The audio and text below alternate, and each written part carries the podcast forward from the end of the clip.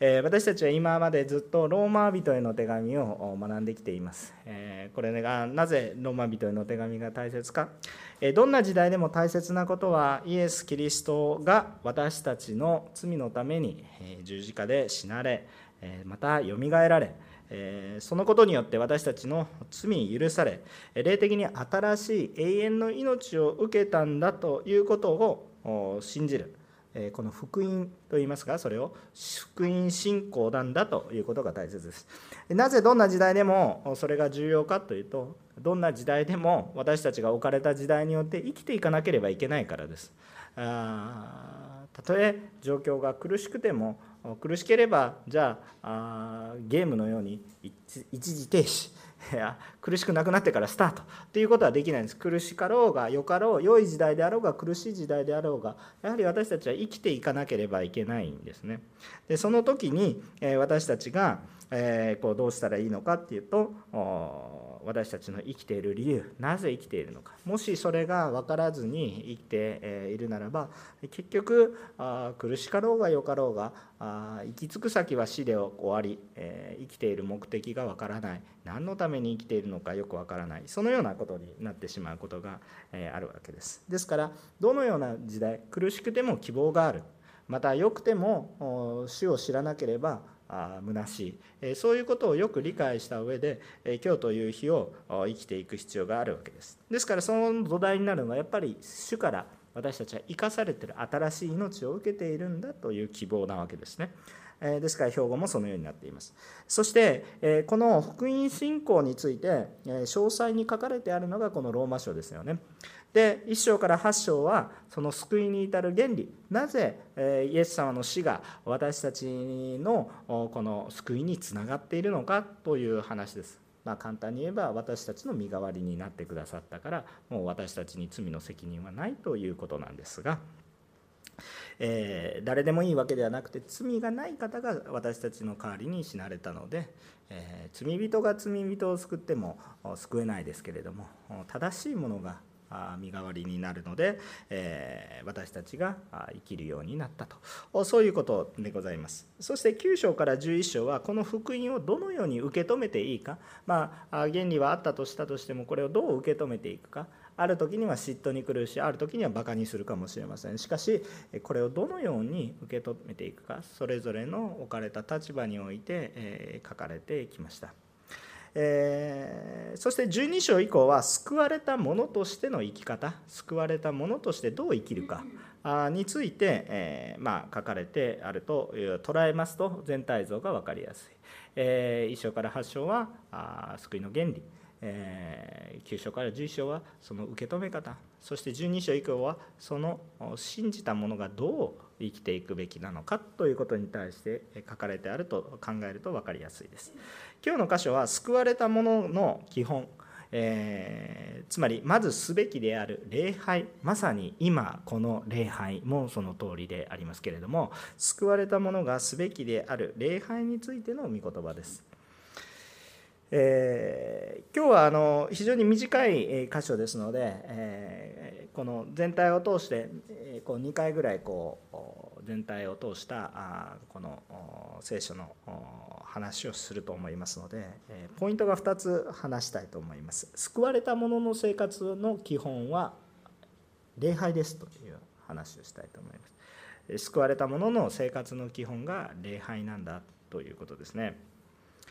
さあこれまで、えー、まあいろいろローマ書でいろいろ書かれてきたわけなんですが、えー、まあ、私たち簡単に言いますと私たちがイエス・キリストを信じれば救われるっていうのはどういうことなのかっていうと人ではなく神様の憐れみ神の行い私の行いや私の素晴らしさによって私の正当性が確認され私の人生が意義深いものになるのではなくて神様の憐れみそして神様の恵みによって初めて私が私らしく生きることができるんだというようなことですね。救われるんだということを学んできたわけです。神様によって神様によって私たちは救われているんだということを学んできたわけです。えっと、この時点でちょっとついてこれないという人もいるかもしれないんですけども、えー、その人ぜひね、えー、まあ、読んでもらえば分かるわけですけれども単純にはそのことが書いてありました。今日は今日のメッセージ箇所がそこのポイントではないので、えー、それはまたあ、ねえ牧師やさまざまな方と捕まえていただければあご説明させていただきますが重要なことは神様によって救われたんだ。しかしね救われることが私たちの目標目的というわけではなく私たちの目的は救われる救われたものとして生きることが重要なことなんですね。これは救われるっていうこと自体が確かに、えこの通過点としては非常に重要で必ず通らないといけないといいますかそれは非常に重要なことなんですけども、えー、私たちが目指しているのは救われてはい終わりっていう話ではなくてそこからの歩みこそがまさに本物だということなんですよねスタートだということですゴールではなく終着点ではなくスタートなんだという話なんですね。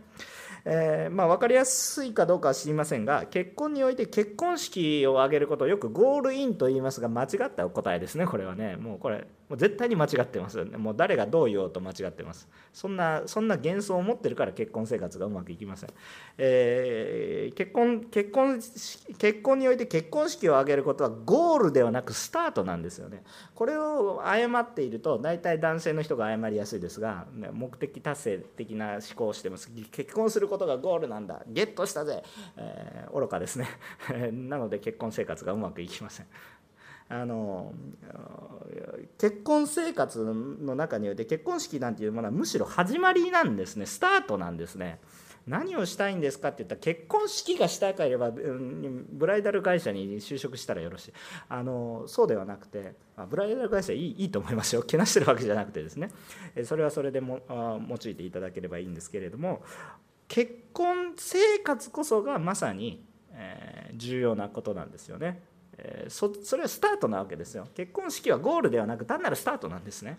華々しくスタートしたらいいよけれどもそれがゴールとして達成感を得て「はい疲れました」って言ってなってたら何の意味もないんですよね、えー、ですから私たちのこの信仰も一瞬信じて「はい終わり」一回信じたらもう永遠に持ってますみたいなそういう話ではなくて継続的な神との関わり継続的な主との交わり神と共に生きるということこそが重要なんです。これは理解できると思います。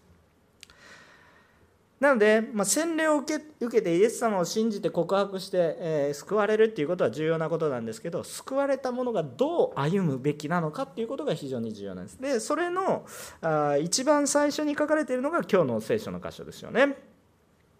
でえもう一つだけ前置きをします。自分たちはあ私たちですね。自分の力で救われたわけではありません。ですから謙遜であるべきです。自分の力で救われたんだったら自慢してよろしいと思います。しかしここにいる人は誰一人として自分で救われることはなかったわけです。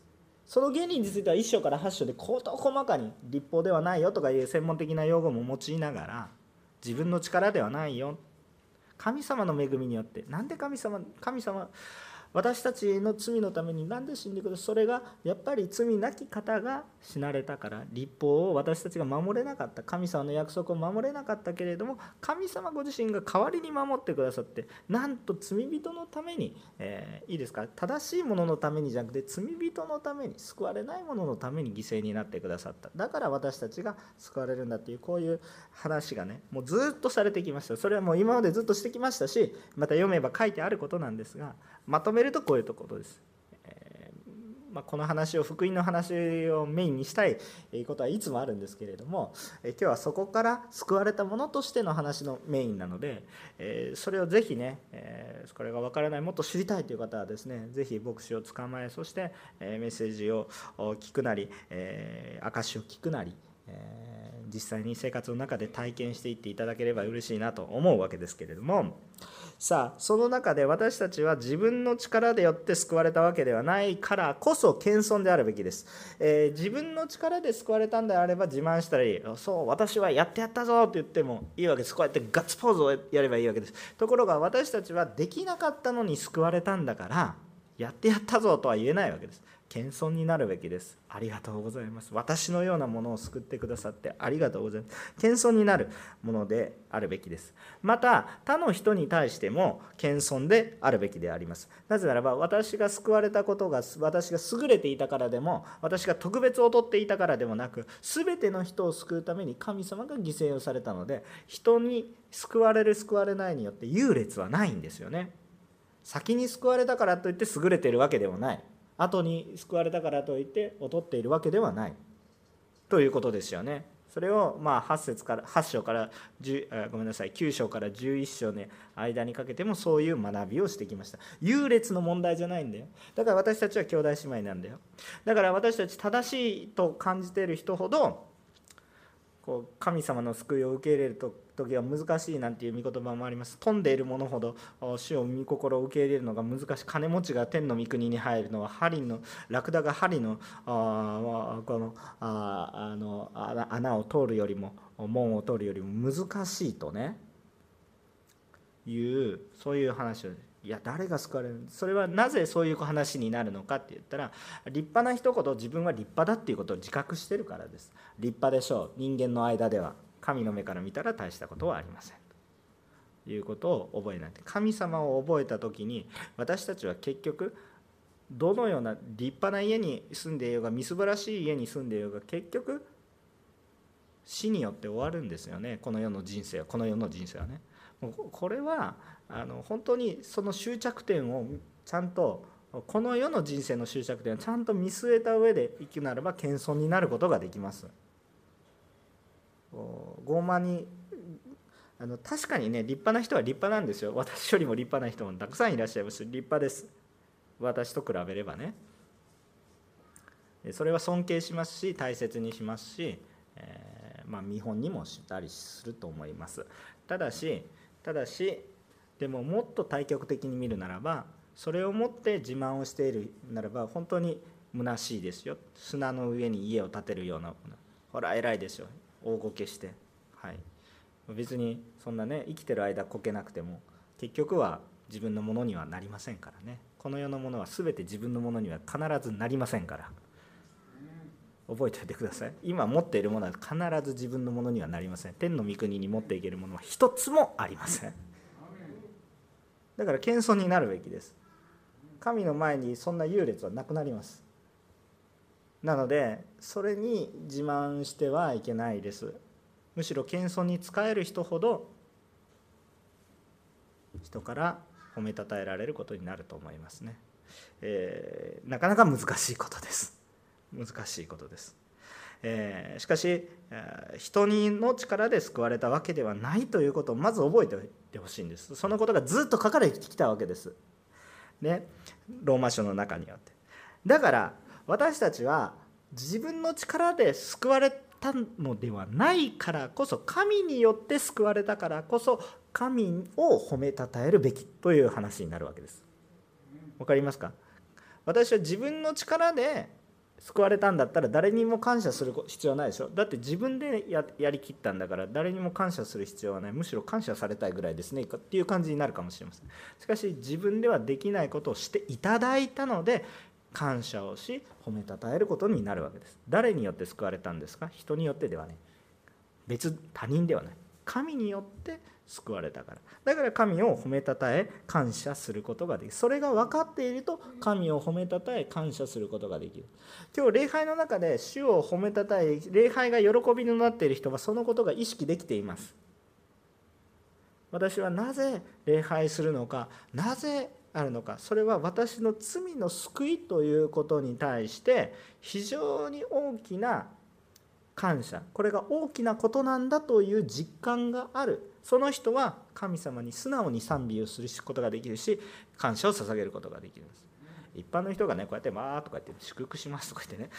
みんなで賛美してるうわ気持ち悪いなと思うことなんてね当たり前のようにあるわけです。その心理はよくわかります。しかしその奥にある神様が私に何をしてくださったのかということに対する意識が働いているならば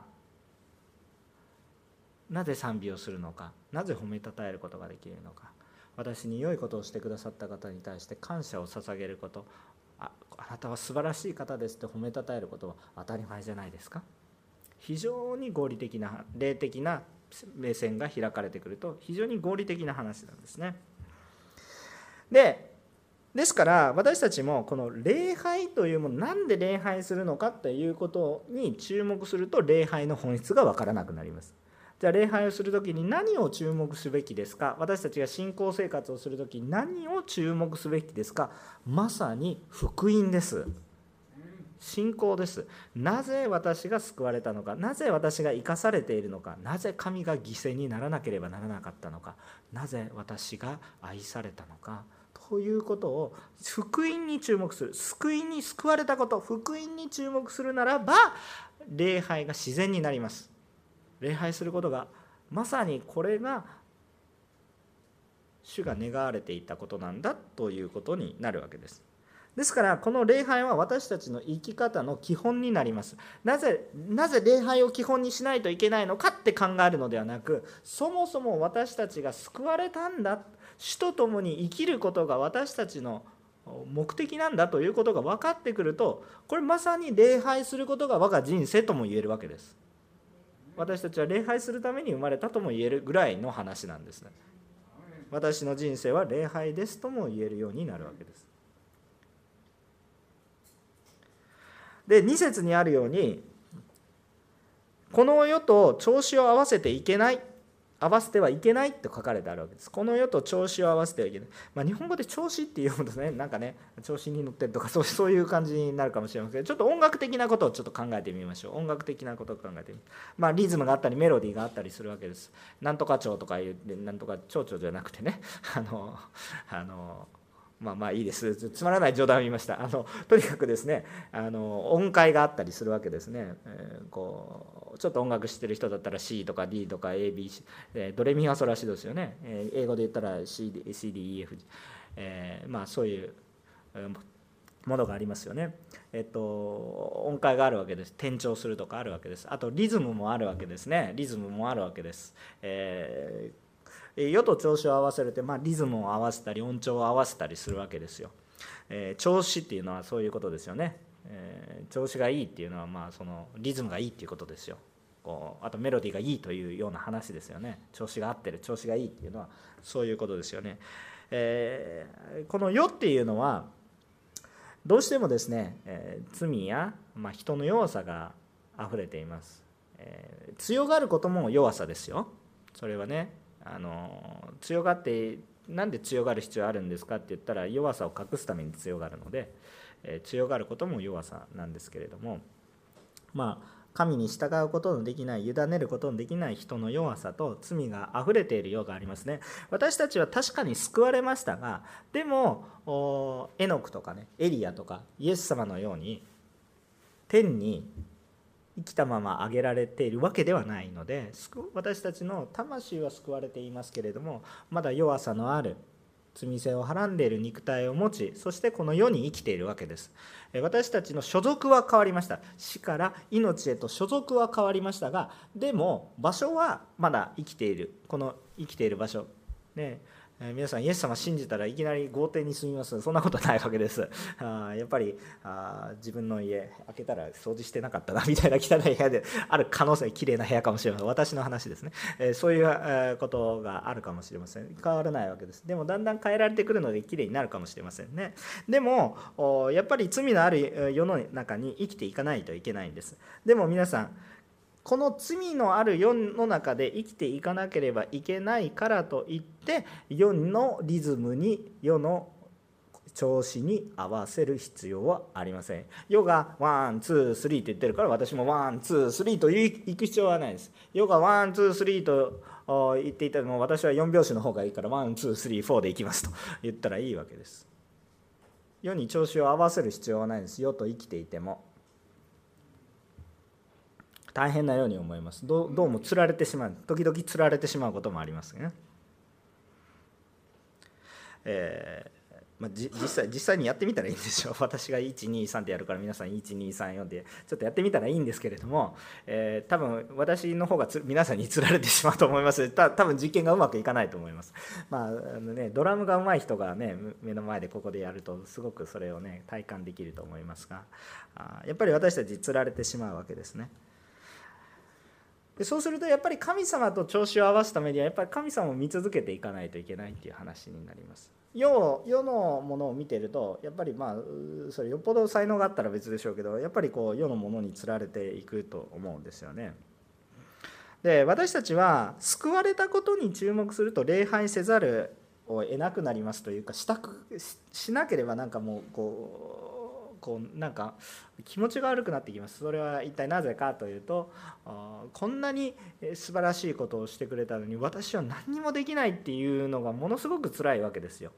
そんなことあるとか思いますけど皆さんだってあるでしょ。こんなにしてくださったのにもうただただ何もしなくていいですよって言ったら逆に申し訳ないっていう気持ちがね、えー、湧いてきちゃう。あそういうものですよね。でもじゃあ分かりましたよ。神さん何一緒に祈ってください。共に生きましょう。それだけで十分ですよっていうふうに。してるだから一生懸命神と共に生きるわけですね。まさに礼拝ですよね。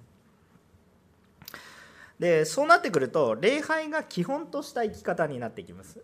礼拝が基本となっていきます。まさにこの礼拝を基本とした生き方になってくると神様と調子が合ってきます。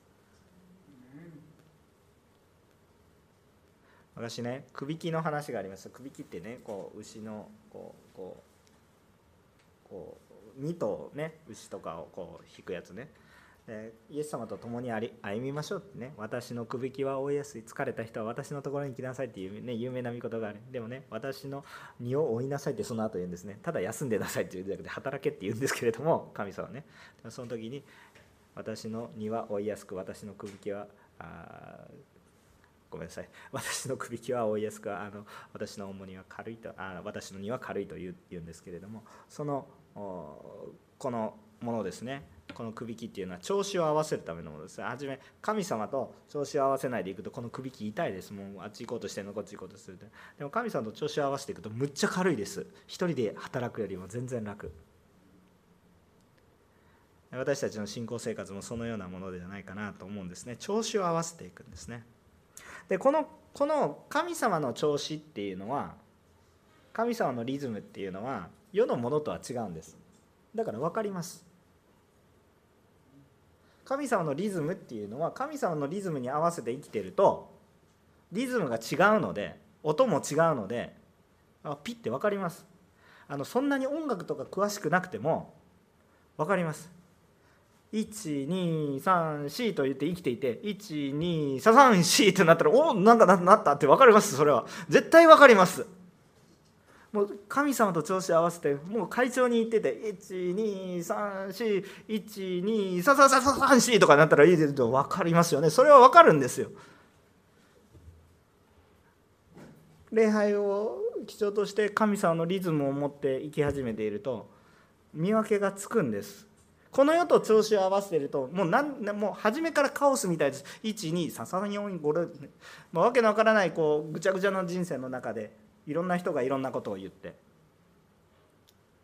そうすると神様のリズムも見えないです。もうぐちゃぐちゃぐちゃぐちゃぐちゃしてる1234聞けば聞くほど確かになってるけど分かんないですよね。もう125678344とかしてねまあわけわからんこと言ってますけれども。そんなことがぐちゃぐちゃぐちゃっと入ってきてしまったら正しいリズムがそこにあったとしても見分けることが難しいです。しかし神様のリズムと合ってるとあどれが神様のリズムか分かる。2節にこの世のこの世と調子を合わせていきません。むしろ心を新たにすることで自分を変えていただきなさい。そうすれば神の御心が何かすなわち何が良いことで神に喜ばれ完全であるかを見分けるようになります。なぜ見分けることができるんですか？神と調子を合わせてるからですよ。ちょっと音楽をやってる人なら分かるし音楽じゃなくてスポーツとかね何でもそうですよね。リズムがあるわけです。生活にもリズムがあるわけです。このリズムを合わせていってるとでね、こういう話をするとねだんだんやっぱりリズムを合わせないといけないんでいやそうじゃないですよ。注目するところは福音ですよ。もう一回言いますけれども。そこを見ていると礼拝が生きていきます。礼拝が自然になります。そうやって自然な流れの中で礼拝をしていると神と自然にリズムが合ってくるというわけです。ね、神を信じていないのにもかかわらずもしくは福音が何たるかも全く感謝も何にもないのにリズムだけ合わそうとするとこれはもう辛いんですね。だって私の心は世と調子が合ってるんだから。辛いですよ。世と調子を合わせてるのに神に合わせないといけないですよ。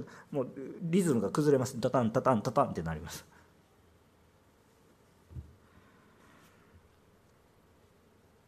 だからやっぱり自然に合わせないと難しいんですよね。だからやっぱりそのためには福音を知る必要がある。私が救われたことっていうのを確認する必要がありますよ。で私たちは逆にでも今度は救われたものとしてはっきりとあ告白してる人もここに多いんですよね。しかしあまりにもこれまで慣れきった調子が罪の調子に慣れきってきたんですね。罪の調子に慣れていました。なので、まあ、急に変わった時についつい罪の調子に戻ってしまう。世の調子に戻ってしまう。なんていうことがありえます、えー、救われた時も私たちは自分の力では救われることができなかったようにこのリズムを合わせていくことでさえも自分の力ではできないことです。だから神様によって変えていただきましょうと御言葉に書いてあるでしょ？2節なんかね。でこれは非常に重要なことです。だから神様に変えていただかないといけないので私たちに重要なことは何かって言ったら神様を受け入れることです。受け入れることです。いろんな意味で受け入れることです。私の考え方、生活の在り方、決定権、欲しくなるもの、神様を受け入れていく。自分の進路、好きなこと、さまざまなこと、神様を受け入れていくっていうことが非常に大切です。そうなっていくと神様が私たちのリズムを変えていってくださいます。自分で変わることイエス様によって救われたからさあ自分で変えようって思うでしょ？もうこれももうローマ人への働きの前の使徒の働きで散々見てきたでしょ？それやっちゃダメよって。でも私たちよくそうなります。あ神様によって良いことをしようと救われた。嬉しい。そして世の中には困ってる人たちがいる。だからこの人たちに使えたんだ。使いたいんだ。と思ってこの人たちに仕え社会奉仕や社会活動をたくさんし始める。それはとっても素晴らしいことです。でもいつの間にかそればっかりになってさあ自分の力で一生懸命やっていつの間にか礼拝がおろそかになって主への感謝どころかあ礼拝なんでしないといけないんでしょうねとか言い出して。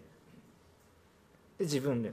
で気づいたら神への感謝生かされている許されている感謝はどこのどこへ超えてああやれ政府が悪いやれ教会が悪い。私は正しいとか言い始めます。誰の姿？私の姿ですよね。私たちの姿ですよね。そういうことですよね。いつの間にか世と調子を合わせていく。礼拝することが忘れられていく。失われていく。そういうことっていうのが私たちの中によくあります。だからやっぱり神様を受け入れていく。神様がここは給付って言って休む休めって言ったら休む。いや休んでる場合じゃないでしょって思っても休む時は休む。行けって言われた時は行く。後から他の人が聞いた時にうわここすごいこの給付が効いてる。何にもやってないけど。そんなね状況が目に見えてくるようなこともありますよね。さあ今大切なことは何か今も働かれている神様を私たちは受け入れていくことですよ。受け入れていくことですよ。何が神が喜ばれることなのか。何を主は求めておられるのか私たちに。何が神の喜ばれることなのかを一生懸命私たちが本当に求め受け入れようとしているならば変わろう変わろうとしているよりも変えられていく。そういうものなんだということですね。私たちは救われる価値もないものですが罪許されるどころか神の子としては生きることを許されています。だからこそ神と共に生きて礼拝するものとなりましょう。信じる者の救われた者の生活の基本は礼拝なんだよということです。2番目です。2番目のポイントです。2番目のポイントは神に喜ばれる聖なる生きた捧げ物として私たち自身を捧げるということです。これは非常に旧約聖書的な表現なので旧約聖書が頭に入ってるとすごく恵まれますけれども今日はなるべく旧約聖書が入ってなくてもなんとなく神様の恵みを感じられるように少し噛み砕いて話すつもりですけれども旧約聖書をたくさん生贄が捧げられたこととかいろいろこうもうものすごいむちゃくちゃいっぱい書かれています。それを黙想しこううまくいったうまくいかなかったいろんなことを黙想してるとこれの意味がすごくよく分かりますけれどもそこまでいかなくても分かるようにします。でもぜひ皆さんこういうことを覚えながら旧約聖書を読んでみるとすごく面白いです。あの今出エジプト記が QT でなされていますけど聖なる生きた捧げのキーポイントですよ。これ考えながら読んでみるとものすごく恵まれますので出エジプト記でイエス様なんて言葉出てこないんですけどもうイエス様だらけなんで感動しますけれどもちょっとそれは知識的なことが必要ですね。まあとにかくいきたいと思います。私たちの生活の基本っていうのが信仰生活の基本ですがそれは礼拝なんだという話をしました。で、えー、このそしてこの礼拝とはじゃあ一体何かと改めて考えてみると聖書に明確に書かれてあるわけですよね。これは一節ですよね。ですから兄弟たち私は神の憐れみ神様によって神の憐れみによってあなたあなたにあなた方に進めます。あなた方の体を神に喜ばれる聖なる生きた捧げ物として捧げなさい、えそれこそあなた方にふさわしい礼拝です。これが礼拝だ。神様にいろいろ間に物が入っています。しかし簡単に言うとあなた方を捧げなさい。それが礼拝です。という話。捧げるってどういうこととか言ってもこれ旧約聖書的な表現なのでちょっと難しいんですけれども現在の状況であんまり捧げるって使わないのでね日常生活で。えっとちょっと難しいかもしれません。少しずつ話していきたいと思います。礼拝とは何かというふうに考えるんです。でも捧げることなんだっていう話なんです。何か礼拝において恵みを受けるというふうなことにターゲットメインターゲットを置いてる礼拝の仕方っていうのはずれてますよっていう話をしたいと思います。えー、むしろ礼拝とは受けることではなく捧げることなんですよっていう話なんですよね。えっと、神様はもちろん恵み深い方なので神様と調子を合わせていると神様の恵みをいっぱい受けるので結果としては恵まれることがあるんですけど礼拝の主眼はもらうことではなく捧げることですよ。いいなんか教えを聞いて私のありがたくない長いお話を聞くことが礼拝ではありません。いいですか？礼拝はお一人一人が今何かを捧げてるんです。そうでないと意味がわからないんです。礼拝に来てなんで礼拝しないといけないのっていう人は捧げてないからわからないです意味が。捧げる捧げるっていうとどうしても私たちもう現代生活もう拝金主義の世界ですから すぐ献金献金と思うんですけどそれは一つの形です。献金も含みますけれどもそれは一つの形にしか過ぎないという話です。もっと大きな話をしてます。もっと深い話をしてます。捧げることが重要なんだよっていう話なんですがでこの捧げることを理解するためには私たちが救われたということを理解しないと意味が分からないです。でもちろん礼拝において恵まれるのは神様が恵み深い 恵みを与えたいと思ってるから結果としては恵まれることが多いですが私たちのメインとしては捧げることに心を置いてないと意味がわからない。で私たちは恵まれるために礼拝をするのではなく順番が逆です。礼拝をしたから恵まれるのではないです。だから礼拝に力がありません。私たちは恵まれたから礼拝をしてるんです。救われたから礼拝をしてるんです。これが分かってないとみんなみんな疲れた顔してね。なんかねあのバッテリーみたいな生き方。あの1週間1週間礼拝でフル充電。ね、礼拝でみんなから励ましを受けてフル充電。でも生活1週間世の生活の中でいろんなさまざまな誹謗中傷とか受けたから「あもう大変」とか言ってもうボロボロボロボロ礼拝で充電みたいな。これもうあの悪いとは言いません。それでも御言葉とともに歩んでいるので悪いとは言いませんが本当に力がないです。ギリギリ生きてるみたいな感じ。いいですか？クリスチャンはですね神と共に生きるのでどういう生き方になるかって言ったら生活の中で主と共に歩み生活の中で充電していくんです。礼拝は何ですか？それを爆発させるところですよ。さらに成長する。イメージを変えてください。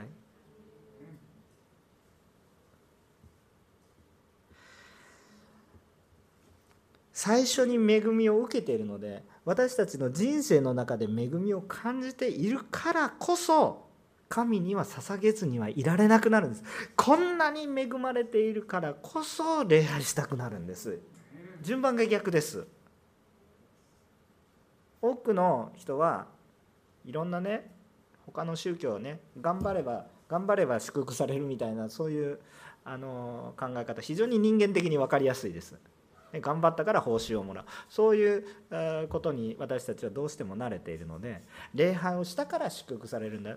確かに礼拝に来れば神が恵み深いから神は恵んでくださるのでその恵みによってさらに恵まれることってあるんですけどあるんですけど力がないのはメインじゃないんです。それは礼拝式に出たから礼拝をしてるからではなくて神と共に歩んでいるのでそうなっただけの話で。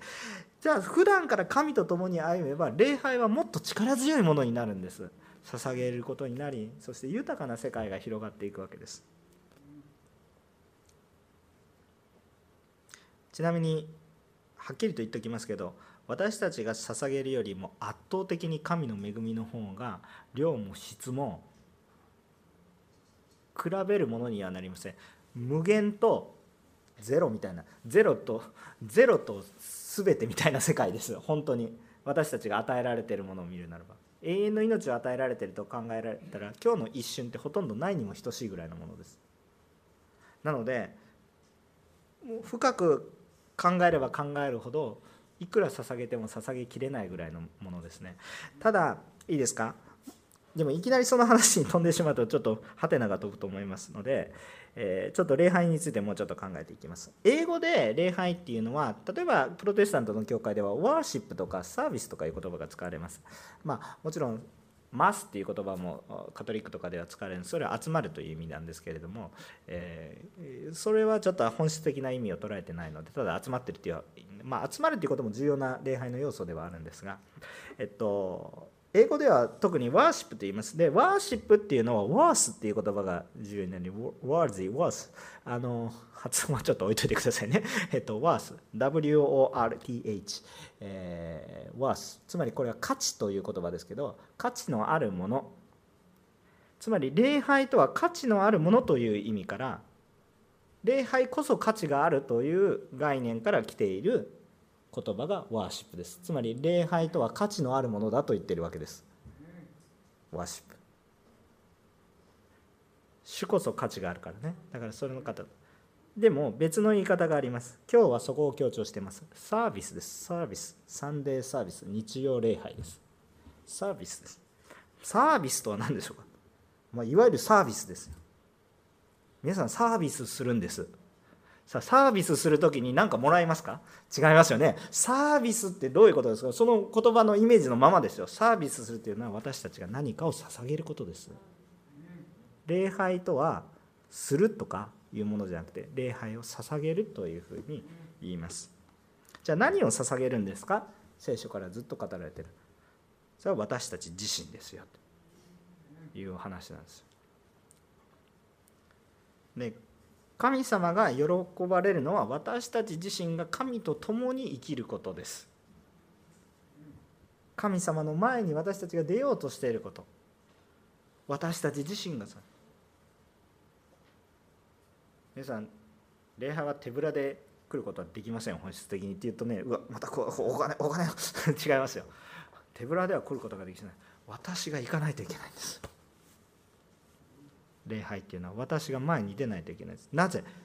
神様が救われたのは私のお金を救われたわけでも私の仕事を救われたわけでもないです。私の会社を救ったわけでもないです。何を救ったんですか？あなたを救ったんです。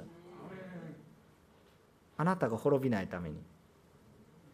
だから私が神の前に行きます。意味わかりますか？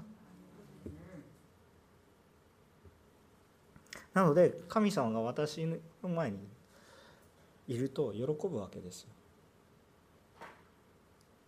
神様が。でよくね礼拝は何でオンデマンドじゃないとダメなんですかとかいう話もよく聞くんですよ。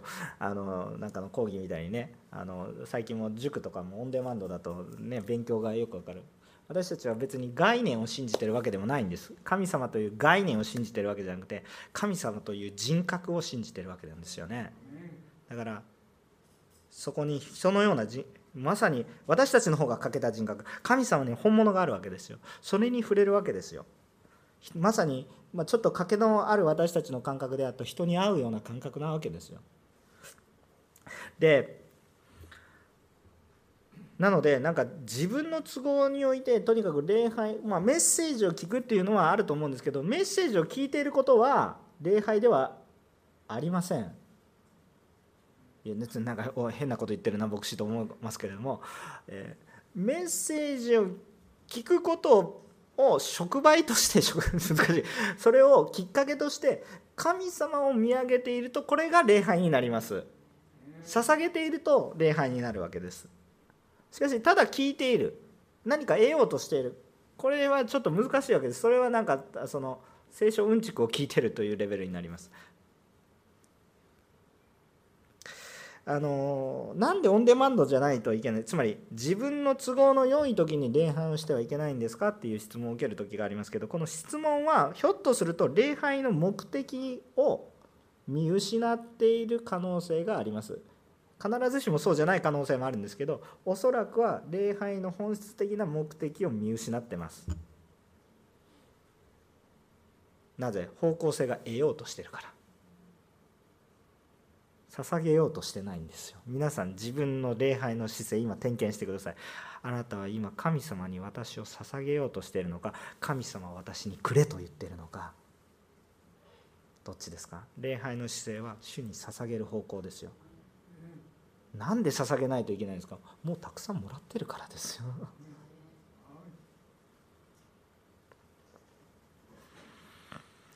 礼拝は捧げるものなんだ。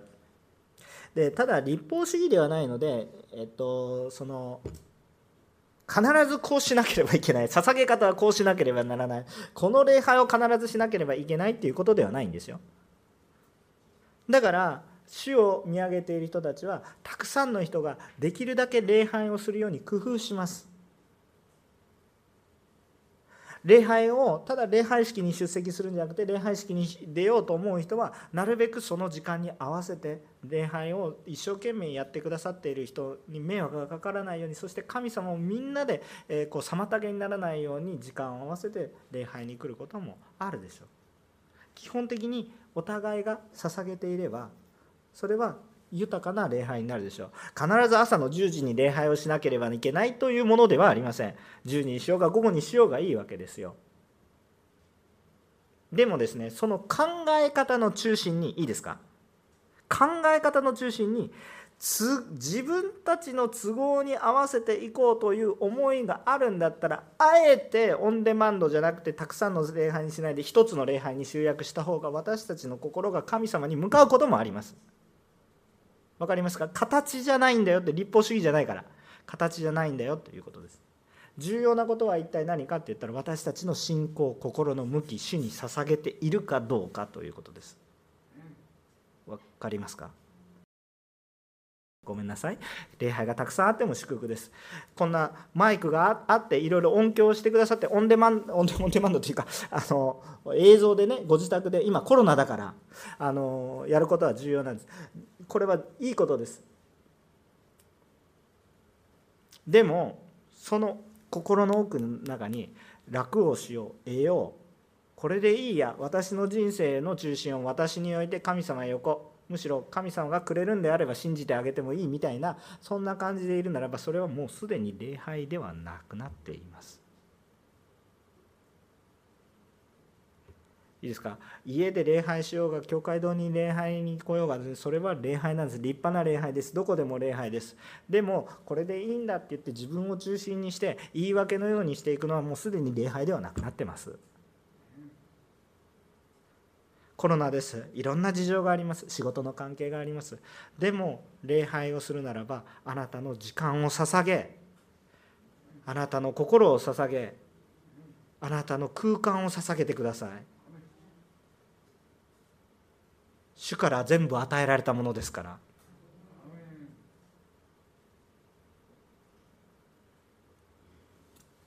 時には優先順位を捧げます。神の喜ばれるものは一体何なのか。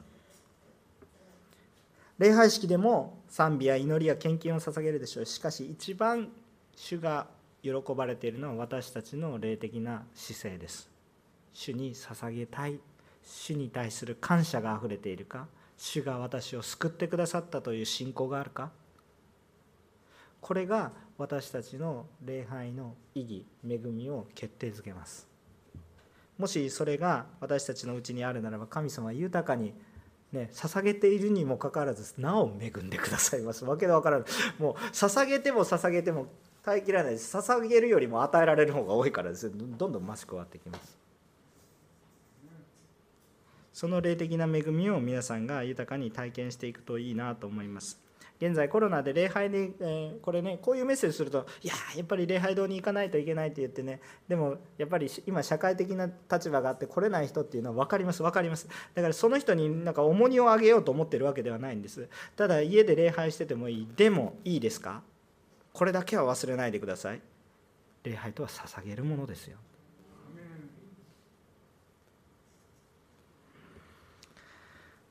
でねじゃあどういう捧げ物かっていう話でまだ話は続くんですよ。生きた捧げ物です。聖なる生きた捧げ物です。でこれは旧約聖書を見てみると分かるんですが捧げ物は基本的に罪の身代わりとなって死に物です。犠牲になっていくものです。だから生きた捧げ物っておかしいんです。文法的には捧げ物とはある意味身代わりの死を象徴してます。それが生きてしまえば捧げ物になってないんですよ。捧げてないじゃないですか。だからこれ矛盾する言葉なんですよ。単になんかこう単に聞いたらわからないかもしれませんけど生きた捧げ物っていうのはこう相反するものです。生と死が一緒にあるみたいな感じです。反対語なんですよ。生きるということは生きてるってことですけど捧げ物になるってことは死ぬっていうことなんですよ。でもあなたが生きている聖なる生きている捧げ物として 神の前にこうなんかわけわからなくなる死んでるんですか？生きるんですか？みたいなね。わけわからなくなる。でもこれはですねもう本当に霊的な意味を示します。聖なるっていうのは神によって神によってという神様によって神様によるものと考えればいいと思いますが聖なる捧げ物とは神によって死ぬことを意味します。しかし生きた捧げ物となることは私たちが生きていることを意味します。これは端的に言うとイエス・キリストと共に私たちは一度罪の中に死にけれどもイエス・キリストと共に今復活に預かり生きている。もう私は肉に生きているのではなくキリストと共に生きているので永遠の命を受けている。だからキリストと共に見舞いに出るキリストと共に歩んでいるんだから神様の前に行くのは当たり前。離れられないんだから。だから私たちのことはもう過去のことはもう処理されているんだ。この捧げ物は生きている捧げ物であるので新しい命にあって生きている捧げ物であるので私たちはもう罪に死んだままではなくてキリストと共に生きていますよ。私たちの人生にはキリストがあふれていますよ。ということです。聖なる神によって神と共に死に神と共に今生きているものとして私たちは聖なる生きた供え物として主の前に行くんです。これこそが何なんですか？これが神の喜ばれる聖なる生きた捧げ物。つまり私たちがそのように生きているということは神様が喜ばれることでありまさにそれこそ礼拝ですよと言ってるわけですこの礼拝でいくと最初の1番目のポイント。でこの礼拝でそのように救いを感じて歩んでいるならばこの世の調子とは違う調子が出てくるのでそれに合わせていくとどうなるのかっていうとこの世の調子が違うぞっていうのが違和感を感じるわけです。和音にしたら不協和音になるじゃん。あ気持ち悪いなって思うわけです。見分けるべきなんです。どうやって見分けるんですか？一生懸命見分けようとするからダメです。そうじゃないんです。救いに注目します。礼拝したくなります。礼拝をします。リズムになります。礼拝がリズムになります。というか生活の中に礼拝が入っていきますどんどん。日曜礼拝の礼拝が礼拝なんではなくて私たちの人生が礼拝だということが分かってきます。だから世の調子がこれは違うぞって分かるんです。それは礼拝をしてるから分かる。じゃあ礼拝いいですか？同じ話ばっかりしてますけどいつも間違う人だらけなので私も間違ってしまう時もあるので礼拝をしてるからじゃなくて救われたから礼拝する。このこの順序を逆にしてしまうといつも問題が起こります。順序を逆にするといつも立法主義です。私は礼拝してるから大丈夫とか言って何その礼拝ってね。救われたから礼拝するんだ。礼拝しているから見分けがつくんだ。祝福になるわけです。じゃあ何で救われたの？何で救われたのまで言って福音のがっつり福音の話になりますけどあなたが罪人だということを理解してますかっていう話にに集約してきます。自分が絶望的な存在なんだということが理解できないとまたイエス様の救いも意味が分かりません。という話です。皆さんの中に福音が理解できていますか？信仰生活が理解できてこれ理解できるでしょう。そんなに難しい話をしてるわけではありません。実践は難しいかもしれません。だから死に委ねないといけないんですよね。さあ、えこれらの言葉がパウロは繰り返しいろんな箇所で書かれてあります。ちょっと代表的なところ。例えばガラテヤ書の2章の19節から20節。ガラテヤ書の2章の19節から20節。私たちはキリストと共に死にキリストによって生かされているんですね。ガラテヤ書の2章の19節から20節こう書かれてあります。えちょっとお読みします。えご一緒に読める方はご一緒にお読みください。3はい。しかし私は神に生きるために立法によって立法に死にました。私はキリストと共に十字架につけられました。もはや私が生きているのではなくキリストが私のうちに生きておられるのです。今私が肉において生きている命は私を愛し私私のためにご自身を与えてくださった神の御子に対する信仰なのによるのです。アメン今話した内容が端的に書かれてるでしょ？ここだけ読んでもパッとわからないかもしれないけどローマ書1からずっと読んで12章まで読んだらなるほどってわかるわけですよ。まあとにかくそれがあります。また別の箇所でもパウロは同じようなことちょっと長いですが同じようなことを語ってますがコリント人への手紙の第2 5章の15節から19節をお読みします。コリント人への第手紙第2 5章の15節から19節までをお読みしたいと思います。えー、とそれぞれのお言葉でお読みください。もしえご一緒に読んでいただける方はえご一緒にえ読んでいきたいと思います。えコリント人への手紙の5章の15節から19節です。えご一緒に読んでいきたいと思います。3はい。キリストはすべての人のために死なれました。それは生きている人々がもはや自分のためではなく自分のために死んでよみがえった方のために生きるためです。ですから私たちは今後肉に従って人を知ろうとはしません。かつて肉に従ってキリストを知ったとしたとしても今はもうそのような知り方はしません。ですから誰でもキリストのうちにあるならその人は新しく作られたものです。古いものは過ぎ去って身をすべてが新しくなりました。これらのことはすべて神から出ています。神はキリストによって私たちをご自分と和解させまた和解の務めを私たちに与えてくださいました。すなわち神はキリストにあってこの世をご自分と和解させ背きの責任を人々に負わせず和解の言葉を私たちに委ねられました。アーメン。和解の言葉を宣言していくんですよ。礼拝です。理解していただけましたでしょうか？私はねメッセージャーとしては本当に足りないもので皆さんの心に染み渡るような令和だとか逸話だとかそういうものを用いることが非常に下手くそです。申し訳ないばかりでありますが。でも伝えたいことは聖書に書かれていることは一貫してあなたを救うためにキリストは死なれましたよ。それを感じれば今日生きている意味が今日私の人生には意味がある。今日私の人生は死と共に歩みたいという思いが絶対にあふれてくるんですよ。下手くそなメッセージですけれどもしかしそれを受け取ってほしい。その私たちの生活が世と調子を合わせていないか救われることを覚えないでただただ礼拝式をしているかただただ奉仕をしているか捧げているように奉仕をしているかもしれないけど主の救いを覚えているのか？神様に喜ばれている人生と私はなっているか？礼拝式だけではなく生活が神に喜ばれるものになっているのか？これをね救われたことの恵みの中で感じているならばそれは私たちのうちには恵みなんですよ。いいチャレンジになるわけです。ああもう一度思い出そう。でもそのことを忘れてこれをやろうやろうとするとものすごい重荷です。あもうできてないことばかりだから。でもねいいですか？覚えてください。一番重要なことはあなたのために死なれた方がいてこのことを忘れない。そうすれば礼拝はおのずと出てくるから。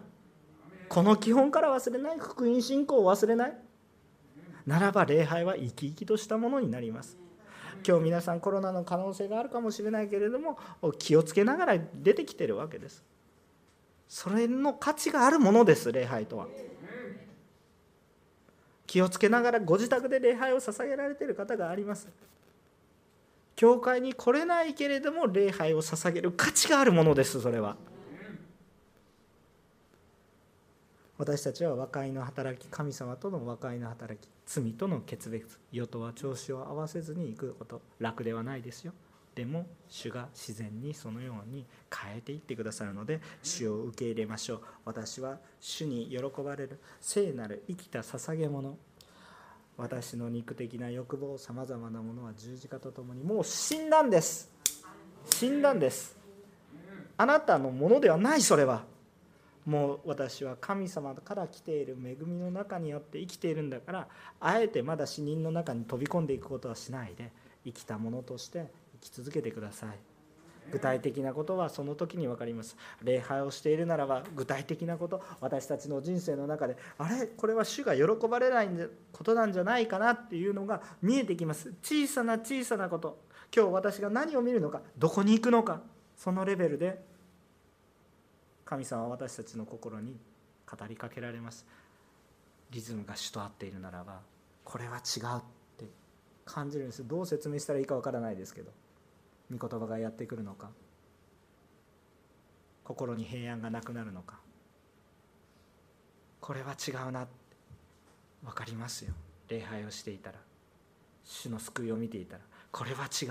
正しいことをやってるように思えてもあれちょっと違う方向に来てないか。敏感になってきます。主と調子を合わせていくんですね。私たちは聖なる生きた捧げ物です。死んでますよ一回。でも生きてますよ。神様によって。その素晴らしい人生を皆さんのうちに豊かに回復し今日も礼拝で死を宣言していきましょう。お祈りをいたします。